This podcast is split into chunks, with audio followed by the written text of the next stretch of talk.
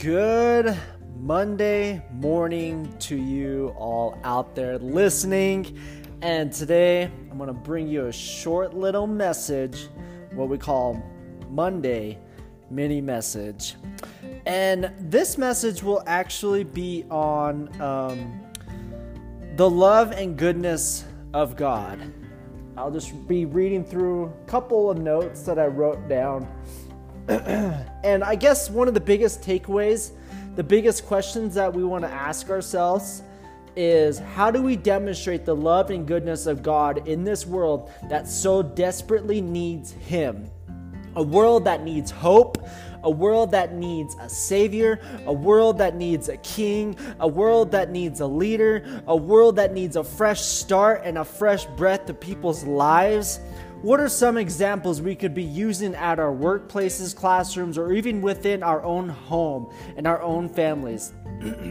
How can we demonstrate the love and goodness of God? So let's go ahead and get this going. Let's go ahead and start breaking this down as this is episode number 11 on Love First Podcasts.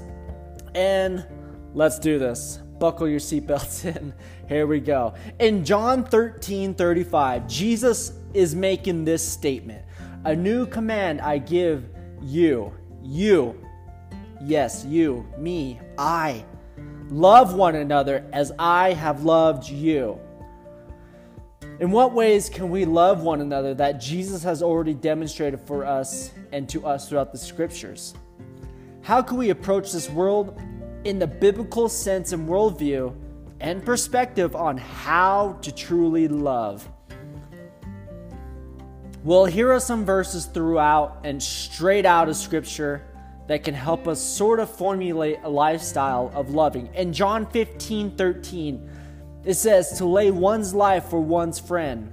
In what ways can we apply this in today's life? That is one way we can love one another. We can lo- show and demonstrate love to a, a friend or to a neighbor is to lay one's life for one's friend. Whether that means physically, like laying your life down physically, giving the time, giving them the time, giving them the effort, giving them the scriptural needs that they that they need to have the the the, the physical scripture needs you know getting together praying for one another and just living a lifestyle that is laying your life down for a friend.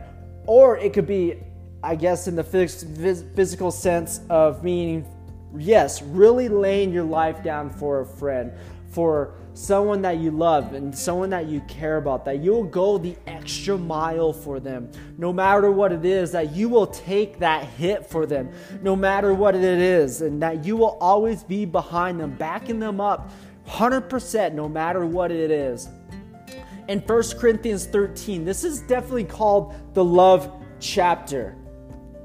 And as we approach this chapter, we could put it into a, a personal sense, but first, I will go ahead and read it as it has stated in Scripture or that it is stated in Scripture.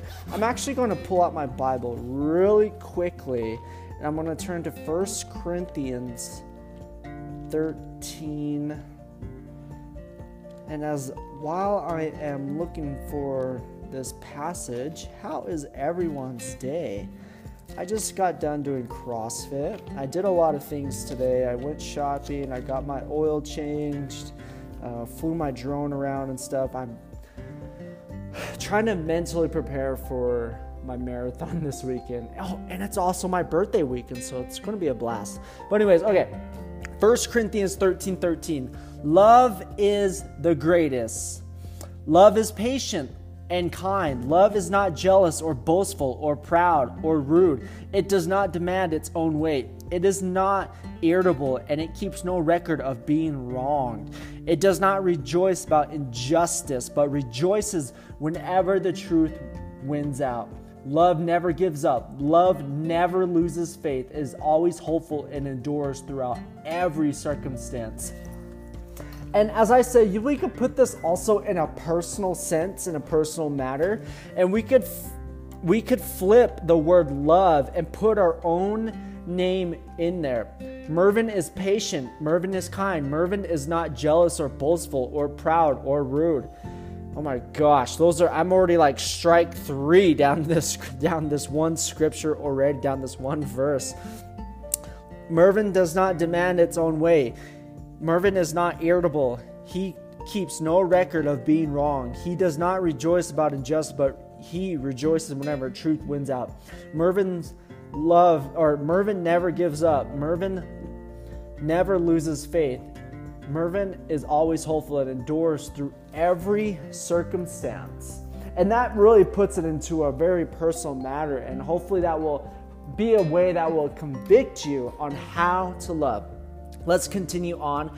Romans 13 8. Love does not let debt remain for the other person. If there's debt hanging, if you have debt hanging over another person, or you know someone did you wrong and you have this sort of resentment or hate towards them, let's learn the process and the and and how to forgive one another. That forgiveness is not just a one-way street. It is a two-way blessing. You hear me on that? Love is not a or forgiveness is not a one-way street. It is a two-way blessing. Oh gosh. That actually hit me pretty hard. Philippians 2 3 it will come to a sense of humility to place others above oneself. That's what love does. It puts other people's needs before your needs. It puts other people's needs before your wants. There's this great acronym that I love that I've I've known for like five years, and it's a great acronym. It, it, and the acronym is JOY. J O Y. Jesus, others, you.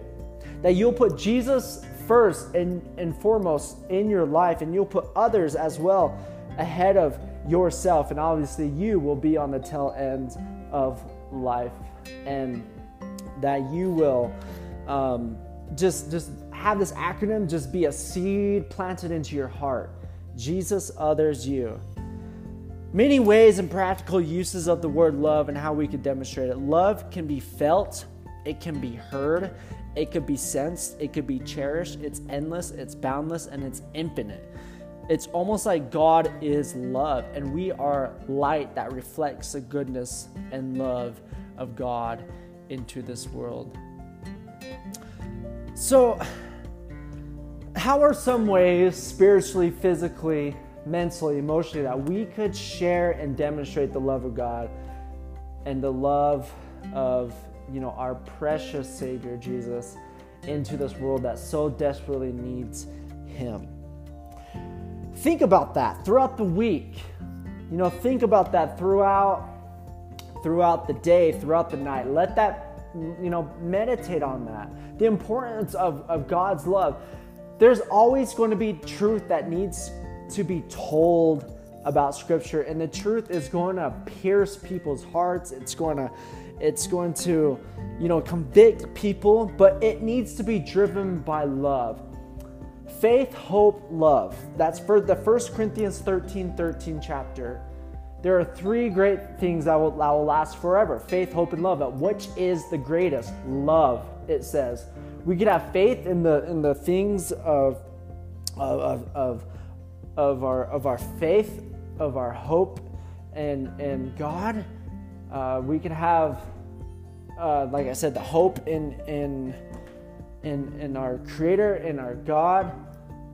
But if it's not driven by love, then what's the point? You know, we got to have love surround us. We got to have love being distributed throughout our, our mouths. And that starts within our heart. But that starts knowing who is love and what is love. But, anyways, that is today's little mini message on uh, the love and goodness of God. Hopefully that helped you. Hopefully it raised you know some questions as well on how we could uh, demonstrate and uh, bring forth the love and goodness of God. But, anyways, that is today's Monday message. God bless. I love you guys, and you guys take care.